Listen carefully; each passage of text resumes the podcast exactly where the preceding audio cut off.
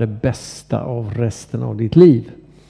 Jag hade med mig några böcker senast också, tre av mina böcker, och de ligger där ute. Om någon skulle vilja köpa någon så finns de där ute.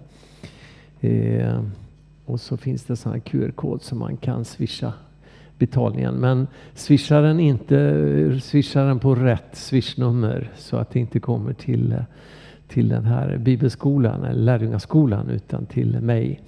Eh, annars går det bra om ni swishar fel också, men det är bra om ni gör rätt. Eh, som sagt, förra veckan missade jag. Vi var nere i Spanien, i Nerja, jag och min fru, och njöt av svensk högsommar. Kan ni tänka er det? Det var fantastiskt skönt. Eh, varmt i vattnet, otroligt varmt, och, och ljuvliga dagar. Vi hade fått låna en lägenhet av goda vänner, Stefan och Nettan Almqvist, som har en lägenhet där nere. Stefan är den som skrev den här låten som Carola ofta sjunger. Så länge jag lever, så länge jag finns kvar på denna jord, så länge mitt hjärta slår vill jag leva, leva för dig.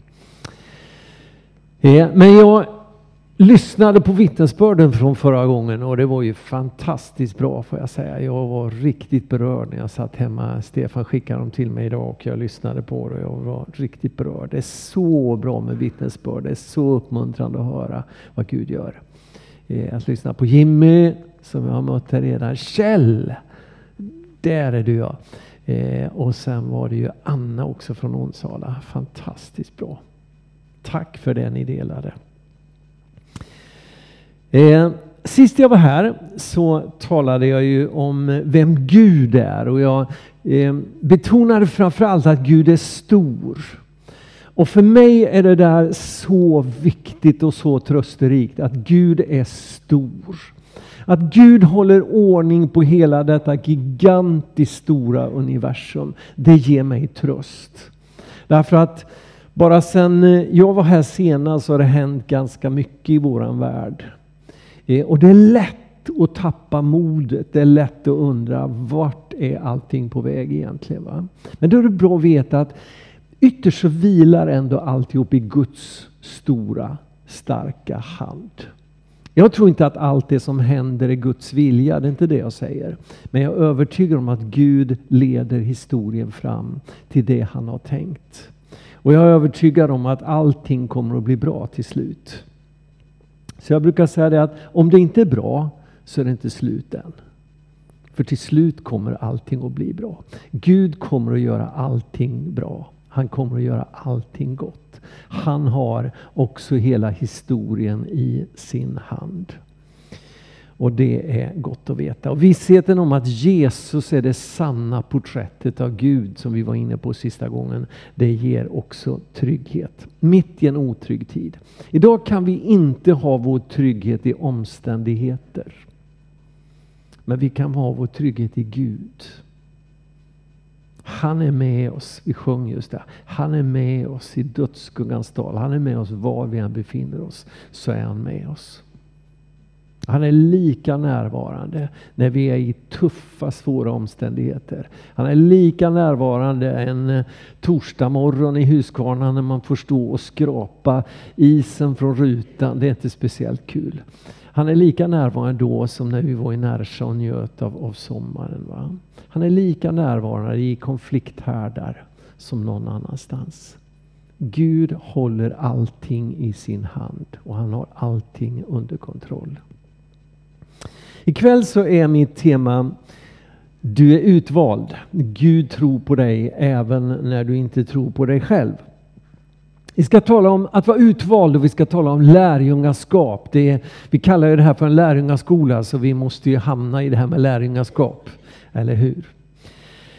Att vara utvald, det är stort, va? Alltså om, om man söker en tjänst och det är många sökande till den tjänsten, så är det ju... Då känns det ju fantastiskt om man får reda på, du fick den här tjänsten. Bland alla sökande fick du den här tjänsten. Eller att bli utvald att representera sitt land i olympiska spelen. Vilken känsla, va? Att vara utvald. Jag minns känslan den fjärde mars nittonhundraåttionio. när Karin och jag stod framme i kyrkan, i Korskyrkan i Borås, och vigde samman. Och jag minns när Karin gav sitt löfte och sa: Hans, jag älskar dig och jag överlåter mig till dig. Du är en underbar Guds gåva till mig, och tillsammans med dig vill jag leva och tjäna Herren. Och samma löfte gav jag till henne. Den dagen kändes det för mig som att jag hade vunnit den absolut högsta vinsten. Jag var utvald. Karin hade valt mig. Bland alla män på den här jorden hade hon valt just mig. Fråga mig inte varför. Men hon hade gjort det. Att vara utvald, det, det är stort, va? Men den största utväljelsen, den finns ju ändå i det här att Gud har utvalt oss. Gud har valt oss. Eh, Anna sa någonting i, i sitt vittnesbörd att, att jag var inte sugen på Gud, men han var sugen på mig. Han sökte henne innan hon sökte honom, va? Så är det. Sån är han. Och när Petrus skriver sitt första brev i eh, Första Petrusbrevet, första kapitlet och den första versen, så adresserar han det till de utvalda. Så här står det: från Petrus, Jesu Kristi apostel, till de utvalda som lever utspridda som främlingar i Pontus, Galatien, Kappadokien, Asien och Bitynien. Det var alltså till, till människor som levde i förskingring, de levde i, i olika sammanhang, men de var utvalda av Herren. De tillhörde honom, han hade utvalt dem. Och när Paulus skriver Efeserbrevet så brister han ju ut i en helt otrolig lovprisning precis i början av Efeserbrevet. Från vers tre till vers fjorton, tror jag det är, så, så, så är det en enda mening. Det är som liksom ett, ett, ett, ett flöde, en kaskad liksom, som bara bryter fram av lovprisning till Gud. Och en av de saker han säger i, där i, i vers fyra, det är att han har utvalt oss i honom före världens skapelse till att vara heliga och fläckfria inför honom. Och Paulus, han är fascinerad. Tänk att Gud i Kristus har utvalt oss redan före skapelsen. Han har valt oss. Den här store guden som vi talade om sist, han har valt dig och mig. Utvalt oss. Han ville ha med oss att göra. Redan innan vi blev till så var hans längtan att vi skulle bli hans, att vi skulle bli hans barn, va? Och det här med utväljandet, där finns ju lite olika tankar i olika grenar av kristenheten. Kalvinisterna ser det ju som att, att Gud har utvalt vissa människor. Jag har svårt att tänka mig det, eftersom Bibeln också säger att, att Gud vill att alla människor ska bli frälsta och komma till kunskap om sanningen. Så tänker jag mig så här istället, att den är utvald som låter sig utväljas. Så enkelt tänker jag. Vi är alla utvalda i honom. Han ville ha oss alla. Men vi måste låta oss utväljas för att bli hans. På samma sätt som, även om jag liksom, det kvittar hur mycket jag hade velat ha Karin, va? Hur mycket liksom jag hade älskat henne, om hon inte hade valt att låta sig utväljas. Eller vem det nu var som tog initiativet. Vi ska inte gå in på det nu. Men, men det handlar inte om att, alltså kärlek måste gensvaras till, va? Kärlek kan aldrig kräva. Kärlek kan aldrig tvinga. Då är det inte kärlek längre. Och därför kunde Gud inte tvinga. Han kunde ha skapat oss som marionetter. Som liksom, så när han drog igen ett snöre liksom, så, så lyfte vi på den handen, va? Och han kunde ha gjort oss till robotar som, som bara agerade utifrån det han ville. Men han skapade oss med en fri vilja därför att han ville ha kärlek. Och kärlek kan aldrig tvingas, kärlek måste alltid ges. Men jag tror alltså att den är utvald som låter sig utväljas. Han har dött för alla människors synder. Och därför är vi på ett sätt utvalda allihop, om vi låter oss utväljas. Men vi måste gensvara på hans, hans erbjudande genom att låta oss utväljas. Men varför skulle man inte tacka ja till hans storslagna erbjudande? Det finns ju ingen anledning att inte göra det, eller hur? När Jesus började sin offentliga tjänst på jorden så kallade han ut, han utvalde tolv lärjungar. Och jag tror att vi måste förstå att det är mönstret för vad det är att vara en kristen. När pandemin slog till eh, så fick jag anledning att fundera över vad skulle vi ha gjort annorlunda i vårt församlingsbygge om vi hade vetat att det kom en pandemi. Och det första som jag insåg då, det var att vi skulle ha fokuserat mer på att fostra självgående lärjungar. Och några andra saker jag såg också som jag tog med mig och som jag tror är så viktiga att ta med sig inför fortsättningen av ett församlingsbygge. Men det viktigaste, det primära jag såg, det var att vi skulle ha fokuserat mer på att fostra självgående lärjungar. Jag insåg att vi hade producerat för mycket konsumenter. Människor som konsumerade gudstjänster, som konsumerade kristet liv, som konsumerade predikningar. Och så satt man och liksom recenserade dem, och ibland tyckte man det var bra, ibland tyckte man inte det var bra. Och ibland tyckte man att musiken var för hög och ibland att den var för låg och så här, va? Vi konsumerade kristet liv. Men vi blev inte lärjungar som själva gick ut och gjorde det här.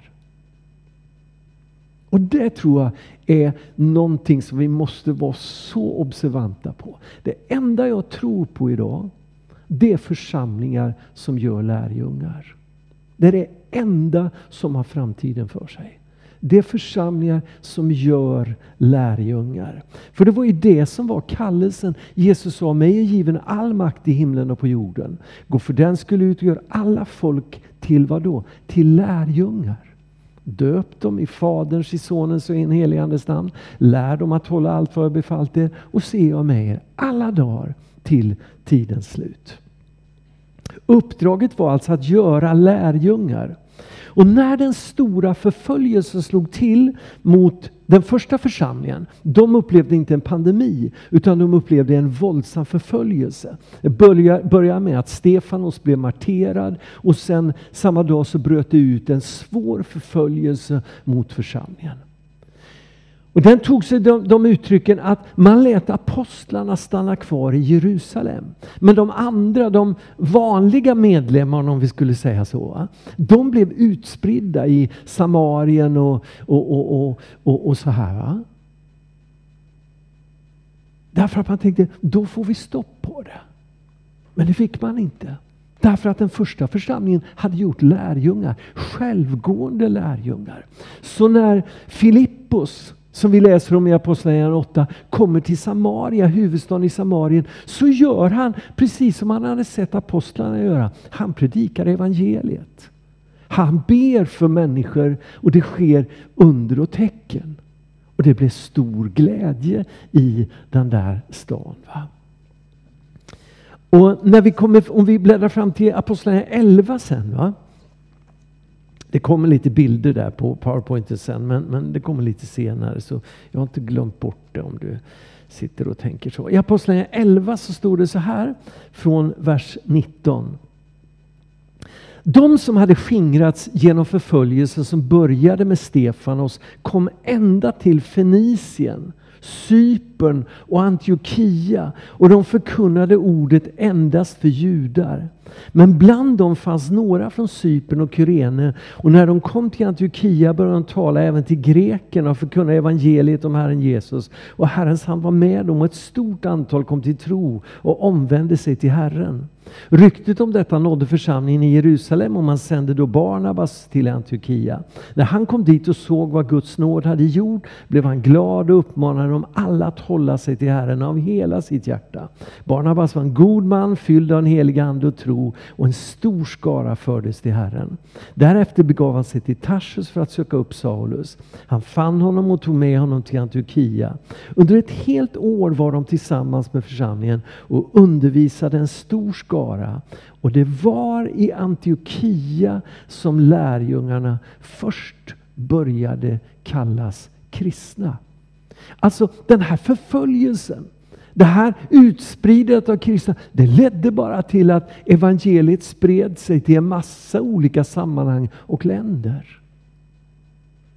Och i Antiochia så börjar man också predika för, för grekerna, alltså för icke-judarna, för hedningarna. Och vi vet att det, det växte sen, och, och, och de insåg att det är inte bara för judarna det här, det är för alla folk.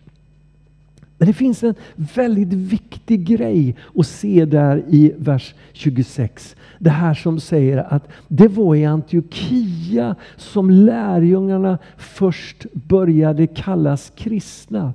Och där har jag tänkt mycket på. Alltså, från början så kallas de för lärjungar. Det var namnet, lärjunge. Men i Antiochia så börjar man kalla dem för kristna. Man satte namnet kristen på en lärjunge. Därför att de följde Kristus, därför att de predikade Kristus, därför att de var Kristusanhängare. Så från början var alltså ordet kristen ett annat namn för en lärjunge, eller hur? Är ni med? Håller ni med om det? Ordet kristen var bara ett annat namn för en kristen. Det vi har gjort idag, det är att vi har skilt på de här två begreppen. Så lärjunge, det har blivit liksom en kristen som är lite extra hängiven. Och som väljer lärjungaskap som ett tillvalsämne i det kristna livet. Som går en överkurs i det kristna livet och är lärjunge. Och så har vi tömt begreppet kristen på innehållet lärjungaskap. Så plötsligt kan en kristen betyda i princip vad som helst. Det kan vara beteckningen på en kulturell kristen. Du kallas kristen därför att du är född i ett kristet land. Men du kanske överhuvudtaget inte tror på Jesus. Du tror inte på Gud. Du är fullfjärd ateist. Men du är född i ett så kallat kristet land. Och därför kallas du kristen. Men det var inte så begreppet kristen användes från första början. Och det jag tror att vi måste göra idag, det är att plocka tillbaks innehållet lärjunge i begreppet kristen. Annars kan en kristen komma att betyda precis vad som helst. Och det är inte så Nya testamentet talar om det, va? När vi läser evangelierna så kan vi tydligt se att det här med lärjungaskap, det låg så varmt på Jesu hjärta. Han ägnade sin tid på jorden till stor del till att, att fostra fram lärjungar, eller hur? Faktum är att när han lämnade jorden efter tre års tjänst, offentlig tjänst, så var det han lämnade efter sig en grupp ganska ofullkomliga lärjungar, eller hur?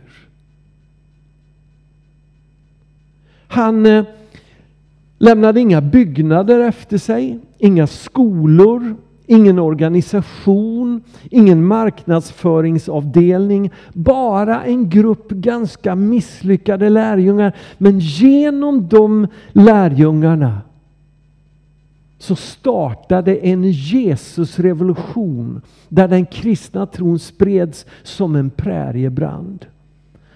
Och om det här med lärjungaskap var så centralt i Jesu tjänst, så borde det väl vara det för oss också som hans efterföljare idag. Men vad är då egentligen en lärjunge? Ja, det är det vi ska titta lite grann på ikväll, va? Och naturligtvis måste vi då gå till evangelierna och läsa om när Jesus utvalde och kallade de första lärjungarna. Där har vi grundstrukturen som måste få ligga som ett raster när vi tänker lärjungaskap. Sju punkter har jag. För det första. En lärjunge är kallad av Jesus. Vi går till Matteusevangeliets fjärde kapitel. Och läser där från vers sjutton till vers tjugotvå. Från den tiden började Jesus predika och säga: omvänd er, himmelriket är nära. När Jesus vandrade längs Galileiska sjön såg han två bröder, Simon som kallas Petrus och hans bror Andreas. De stod och kastade ut nät i sjön för de var fiskare. Han sa till dem: kom och följ mig så ska jag göra er till människofiskare. Genast lämnade de näten och följde honom. Han gick vidare och såg två andra bröder, Jakob, Zebedeus son, och hans bror Johannes. De satt i båten med sin far Zebedeus och gjorde i ordning sina nät. Han kallade på dem och genast lämnade de båten och sin far och följde honom. Lärjungaskap är ett centralt begrepp i Nya testamentet. Verbet lärjunge, eller verbet att efterfölja, eh, mantanao, det förekommer visserligen bara tjugofem gånger i Nya testamentet, men substantivet lärjungar, matetes, det förekommer inte mindre än tvåhundrasextiofyra gånger bara i evangelierna och apostlagärningarna. I den profana grekiskan så betydde det här ordet lärjunge, det betyder en lärling. Det kunde användas som en som var lärling i ett, ett hantverk exempelvis. Eller det kunde användas som en som studerade något ämne eller var elev hos någon lärare. Så det är helt uppenbart att det här var inget nytt som Jesus kom med. Vi kan läsa i Nya testamentet både om, om Mose lärjungar och, och fariseernas lärjungar och Johannes döparens lärjungar. Och där förstår vi att det här med lärjungaskap var någonting som var välkänt och vida spritt när Jesus började sin tjänst. Men det fanns några tydliga skillnader mellan rabbinernas lärjungaskap, eller att vara lärjunge hos en rabbin, en andlig ledare i Israel, eller att vara en lärjunge åt Jesus. Och den tydligaste skillnaden vi kan se, det är att när det gäller rabbinerna så var det du som, som frågade om du fick bli lärjunge. Om, om Stefan, han är ju en välkänd rabbin i Israel, om ni inte visste det. Han brukar åka dit ibland och fungera som där. Och om jag nu liksom tyckte att Stefan, han är den bästa rabbinen i Israel. Honom vill jag ha som, som min lärare, min andliga lärare. Så gick jag till Stefan och frågade: Stefan, skulle jag kunna få bli din lärjunge? Och då svarade naturligtvis Stefan: nej, jag vill ha någon som är bättre. Och så fick jag gå och fråga någon annan istället då, va? Men när det gäller Jesus och lärjungar så vände Jesus på alltihop. Det var han som kallade lärjungarna. Det var han som sa: kom och följ mig. Och han säger i Johannes femton: ni har inte utvalt mig utan jag har utvalt er. Och jag har bestämt om er att ni ska gå stad och bära frukt. Sån frukt som består. En lärjunge i den bemärkelsen som vi nu talar om, det är någon alltså som har mött Jesu kallelse någonstans efter livsvägen. Så stod Jesus och kallade dig till efterföljelse. Det kan ha gått till på väldigt olika sätt, va? Men någonstans börjar han knacka på ditt hjärtas dörr. Han sökte din kontakt. Han kallade dig. Han väckte tro i ditt hjärta. Han väckte längtan i ditt hjärta. Och du sa ja och började följa honom. Där börjar allt lärjungaskap. Det börjar med en kallelse av Jesus till lärjungaskap. För det andra, en lärjunge är kallad till att följa Jesus. Vi ser här i, i Matteus fyra som vi läste att de stod genast upp och följde honom. Va? Jesus sa, kom och följ mig. Kom och följ mig. Och de stod upp och började följa honom. Kallelsen till lärjungaskap var alltså i första hand en kallelse till Jesus. Han sa inte kom och följ mina tankar, mina idéer, min lära. Han sa kom och följ mig. Kallelsen till lärjungaskap är en kallelse till en relation till Jesus. Det är inte en religion, det är en relation till Jesus. Och det här blir väldigt tydligt i Markus tre eh, från vers tretton, om vi går dit och, och läser. Jesus gick sedan upp på berget och kallade till sig dem som han hade utvalt, och de kom till honom. Han utsåg tolv som han kallade apostlar. De skulle vara med honom och han skulle sända ut dem att predika och ha makt att driva ut onda andar. Han kallade ut tolv, står det. Och så hoppar vi ofta direkt in, in i uppgiften. De skulle liksom gå ut och, och, och, och predika och, och göra hans gärningar. Men det, det första som står det är att han kallade ut tolv som skulle vara med honom. Som skulle vara tillsammans med honom. Och är det inte det som lärjungarna i första hand var? De var tillsammans med Jesus. Evangelierna är fyllda av berättelser om saker och ting som Jesus och lärjungarna gjorde tillsammans. Han satte dem inte bara i en skolbänk. De var ute och reste tillsammans. De var på sjön tillsammans. De var på fester tillsammans. De, de var med och gjorde saker tillsammans med Jesus. Kallelsen till lärjungaskap är en kallelse till att följa Jesus, personen Jesus. Va? Och när vi tappar bort det här med den personliga relationen, då går vi vilse. Och det vill vi inte göra, eller hur? Kan vi resa på oss? Ta en, en minut, och så kan du ju vända dig till någon och säga att ja, Jesus har utvalt mig.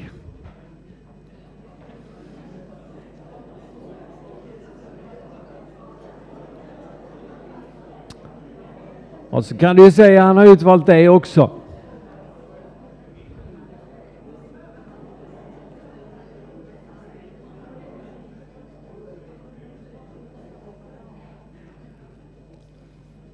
Du kan sträcka lite på dig också innan du sätter dig. Så du orkar en liten stund till fram till kaffet.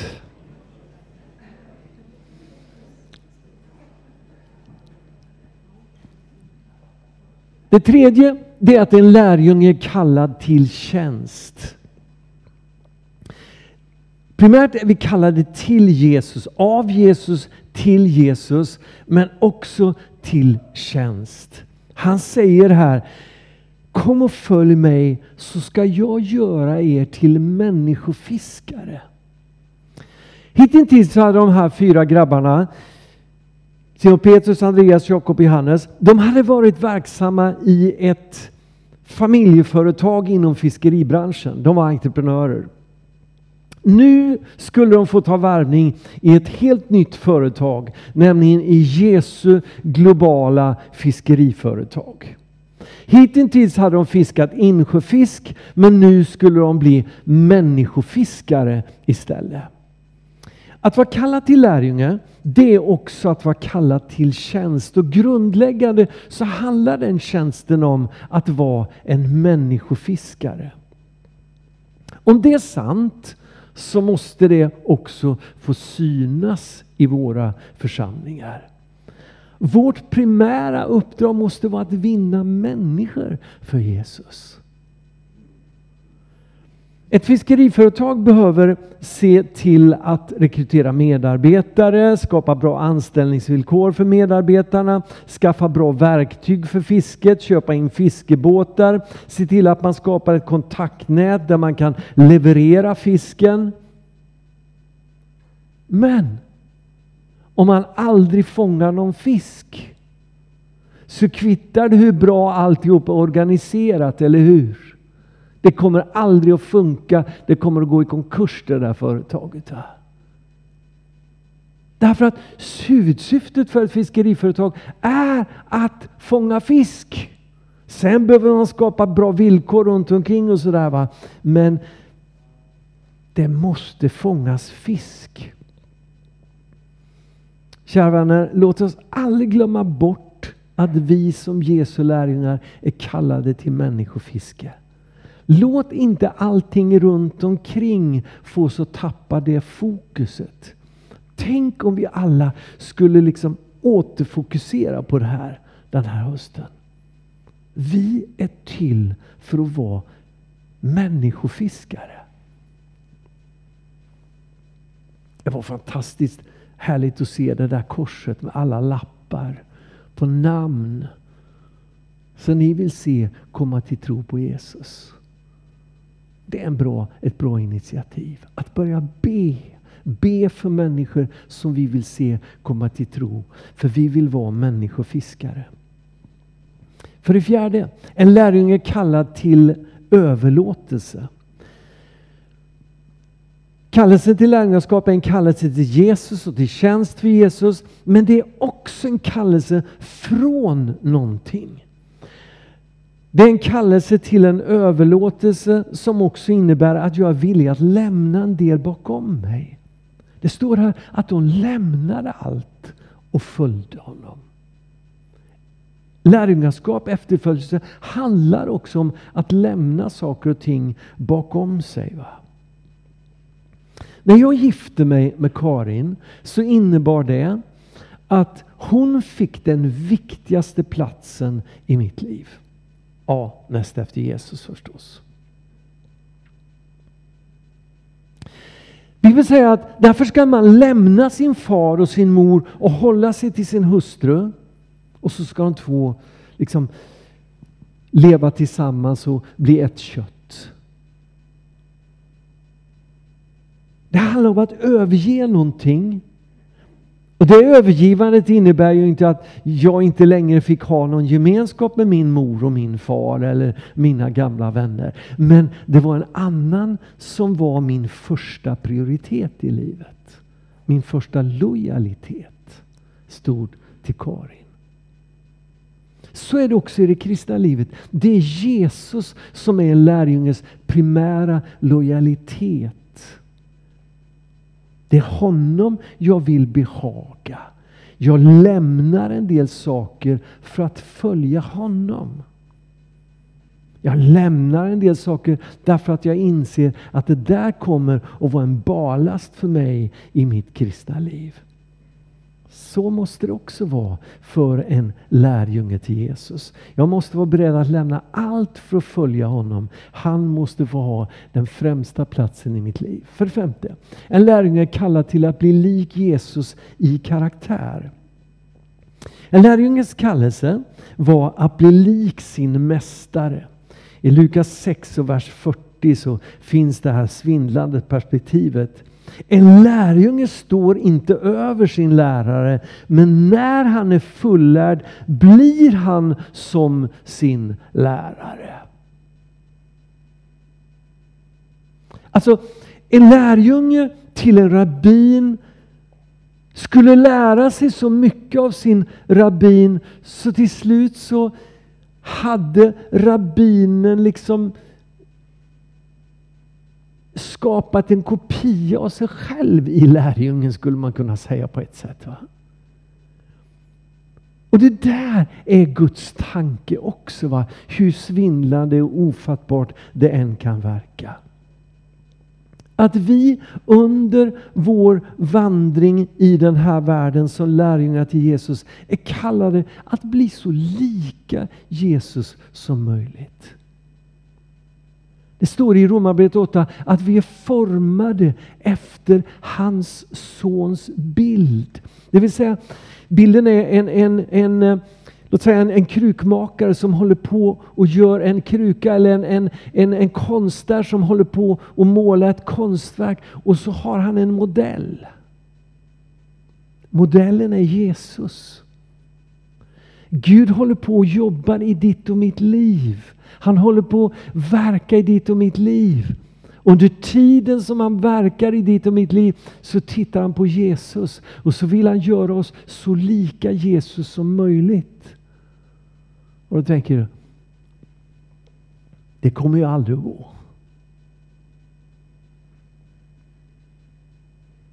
Så tänkte säkert Petrus också. Så tänkte säkert de andra lärjungarna också. Men det vi ser i slutet av lärjungarnas liv, det är att det är väldigt mycket av Kristuslikhet som har vuxit fram i deras liv. Och så är det. Gud har förmågan, om han får göra det han vill i ditt och mitt liv, att göra oss lika Jesus. Vi kommer aldrig att nå ända fram under vår vandring på den här jorden. Men en gång ska vi se honom sådan som han verkligen är. Och då ska vi förvandlas och bli lika honom, säger skriften. Gud vill liksom skapas, förstå mig rätt i uttrycket, små Jesusar i den här världen. Som är som, som Jesus i den här världen. Där, där, där, du, där du finns, du vet, Jesus han sitter på faderns högra sida idag. Han finns inte i din grannes trappuppgång, va? Men där finns du. Och Guds tanke är att du ska vara en liten Jesus för dem runt omkring dig. Hur ska det kunna ske? Ja, men det är därför vi behöver den helige ande. Du vet, Bibeln säger i Galaterbrevet fem att andens frukt är kärlek, glädje, frid, tålamod, mildhet, godhet, trofasthet, saktmod, återhållsamhet. Kan vi säga att Hans eller Stefan eller någon annan här är kärlek, är glädje, är frid, är tålamod? Kanske inte riktigt. Inte riktigt än, va? Men du vet, den heliga ande vill över tid låta frukterna, de här frukterna, mogna fram i våra liv. Och lägg märke till att det talas om frukter här. Frukt är ingenting som bara skapas över en natt så här. Det är någonting som mognar fram. Över tid så kan anden, om vi lever som lärjungar till Jesus och låter anden få forma oss och verka i våra liv, så kan mer och mer av en Kristuslikhet uppstå i ditt och mitt liv. Av nåd. Inte på grund av oss. För vi är vanliga, enkla, ofullkomliga, ofullkomliga människor allihop. Men Gud, Guds tanke är att forma lärjungar som i karaktär ska bli lika Jesus. Människor ska kunna se någonting av kärlek, av glädje, av frid, av tålamod och så vidare i ditt och mitt liv. Och det inser vi, han har lite kvar. Men han håller på. För det sjätte, en lärjunge är kallad till att bli lik Jesus i tjänst. Inte bara i karaktär utan också i tjänst. Jesus var ju verkligen universums herre, men ändå var han villig att ödmjuka sig. Jag tänker på det där tillfället när han böjer sig ner och tvättar lärjungarnas fötter. Och när han har gjort det så säger han, jag har gett er ett exempel för att ni ska göra mot varann så som jag har gjort mot er. Han vill säga, jag kallar er till att tjäna precis som jag har tjänat. Jag vill att ni ska likna mig i det att ni också böjer er ner och betjänar människor. Oj, vad människor idag behöver någon som bryr sig om dem på olika sätt och vis. Guds tanke är att du och jag ska vara dem. Det vi också ser i Jesus liv, det är att han han kom in och förvandlade människors livssituationer. Han botade sjuka, han han gav övernaturligt mat åt människor som inte hade mat, och han gjorde under och tecken. Och när vi läser om det här så kan man ju blir fullständigt förundrad när man läser Johannes fjorton och tolv. När han säger: jag säger er sanningen. Den som tror på mig ska göra de gärningar som jag gör. Och större än så ska han göra. För jag går till Fadern. Vad är större gärningar än Jesus? Ingen aning. Jag är inte där än. Jag har fullt upp med att försöka göra de gärningar som Jesus gjorde. Och jag är långt ifrån där än, va? Men jag ser att en lärjunge faktiskt också är kallad till att förmedla av helande, upprättelse, befrielse på ett övernaturligt plan till människor. Och därför att Jesus gick till Fadern. Och när Jesus gick till Fadern så utgöt Fadern den helige Ande. Så kan vi i Andens kraft, inte i vår egen kraft, i vår egen styrka, men i Andens kraft få betjäna människor på ett sätt som mer och mer kan börja likna det Jesus gjorde. Det där är ju svindlande och vi kan fundera mycket kring det där, va? Men det är ganska intressant när Jesus kommer till de där första lärjungarna som sitter bakom låsta dörrar, och han går rakt in där ibland dem och så andas han på dem och säger: ta emot helig ande. Och så säger han: så som Fadern har sänt mig, så sänder jag er. Underförstått, för att göra detsamma som Fadern sände mig, sänder jag er till att göra. Men ni kan inte göra det i er egen kraft. Så därför, ta emot helig ande.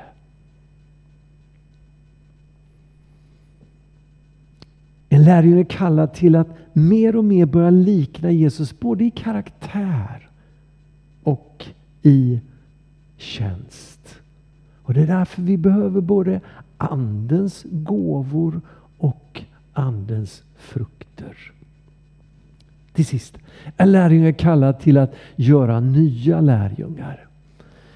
Innan mästaren lämnade sina första lärjungar så sa han ju det här som jag redan har nämnt, att gå ut och göra alla folk till lärjungar. Kallelsen var att göra lärjungar, det var arbetsbeskrivningen.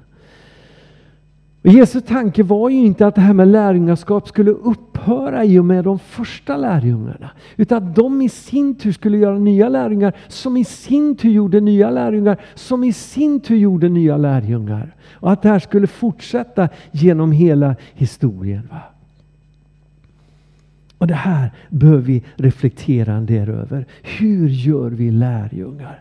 Om man bara får läsa några saker ur en liten bok som heter Medlem eller lärjungen, som kom ut nitton sjuttio på Libris förlag. sjuttiosex kom den ut på Libris förlag. En argentinsk pastor som heter Juan Carlos Ortiz. Och han, han skrev på ett ganska dråpligt målande sätt, och jag tycker det finns mycket intressant att hämta. Bara några citat.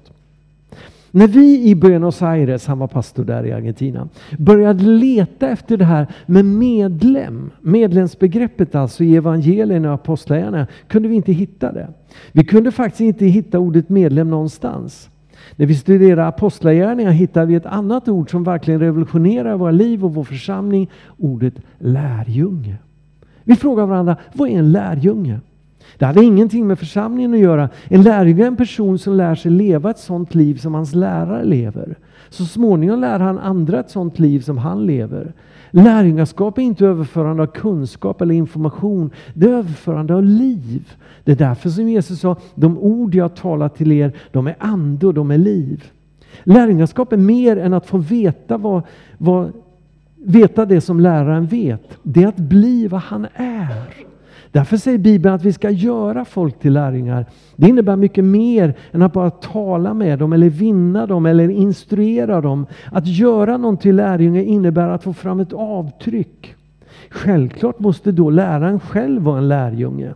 I den vanliga sortens undervisning kan man gräla med sin fru över frukostbordet och sen gå till kyrkan och predika om kärlek i hemmet. När man gör lärjungar kan man inte göra så.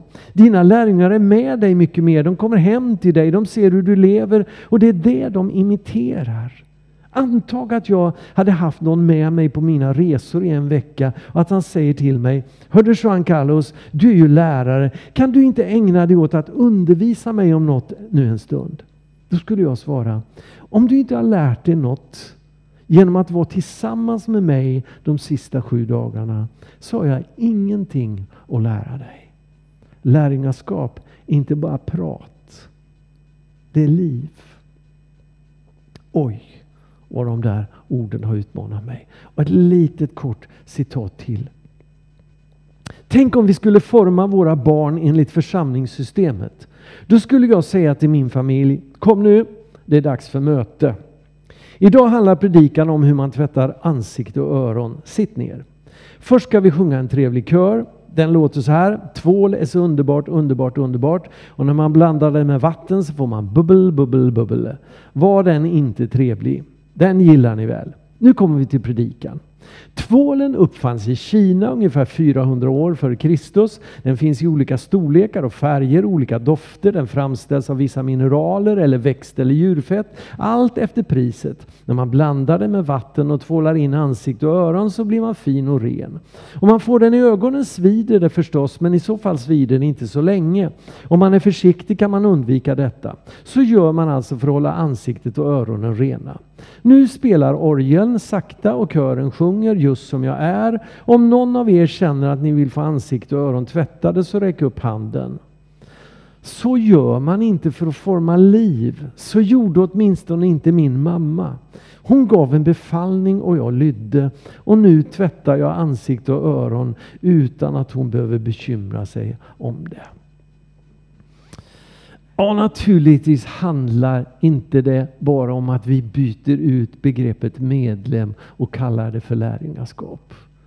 Lärjunge, det är inte där det sitter. Men jag tror det sitter i att vi måste plocka in begreppet lärjungaskap i begreppet kristen igen. Så att de två begreppen på nytt får bli ett. För du och jag är utvalda till att vara Jesu lärjungar i den här världen. Det innebär att han tror mer på oss än vad vi kanske vanligtvis tror om oss själva. Gud håller på att göra oss till lärjungar som ska bli allt mer lika hans förstfödde son. Vilken ära! Vilket privilegium! Vilket gränslöst förtroende som han visar oss. Vilken storslagen tro han har på vad han ska kunna göra i och genom vanliga, enkla, bristfälliga människor som du och jag. Och det var ju precis vad de första lärjungarna också var. Eller hur? Det är helt uppenbart att Jesus trodde mer på dem än vad till exempel Petrus gjorde om, trodde om sig själv efter förnekelsen. Över tid förvandlas de allt mer till att likna sin herre och mästare. Och kan du tänka dig någonting större att satsa på under resten av ditt liv? Så tycker jag, satsa på det. Personligen kan jag inte se någonting som kan vara mer meningsfullt, mer viktigt och mer spännande än att få satsa på att vara en lärjunge till Jesus. Du är utvald. Jag är utvald. Vi är alla utvalda. Vi behöver låta oss utväljas. Och så behöver vi liksom leva det här livet i ett lärjungaskap och skapa en kultur i våra församlingar som är präglade av just lärjungaskap. Jag säger det igen. Det är det enda jag tror på just nu. I den tid vi lever. Och inför den framtid vi möter. Det är församlingar som verkligen gör lärjungar. Och vill vara lärjungar. Amen. Nu är tiden inne att dela upp sig på grupperna. Och nu finns det fika. Och så får ni samtala och det finns frågor. Eller hur Stefan, frågorna finns idag också. Bra. Hoppas ni får riktigt goda samtal och att kaffet smakar bra. Tack för att du har lyssnat.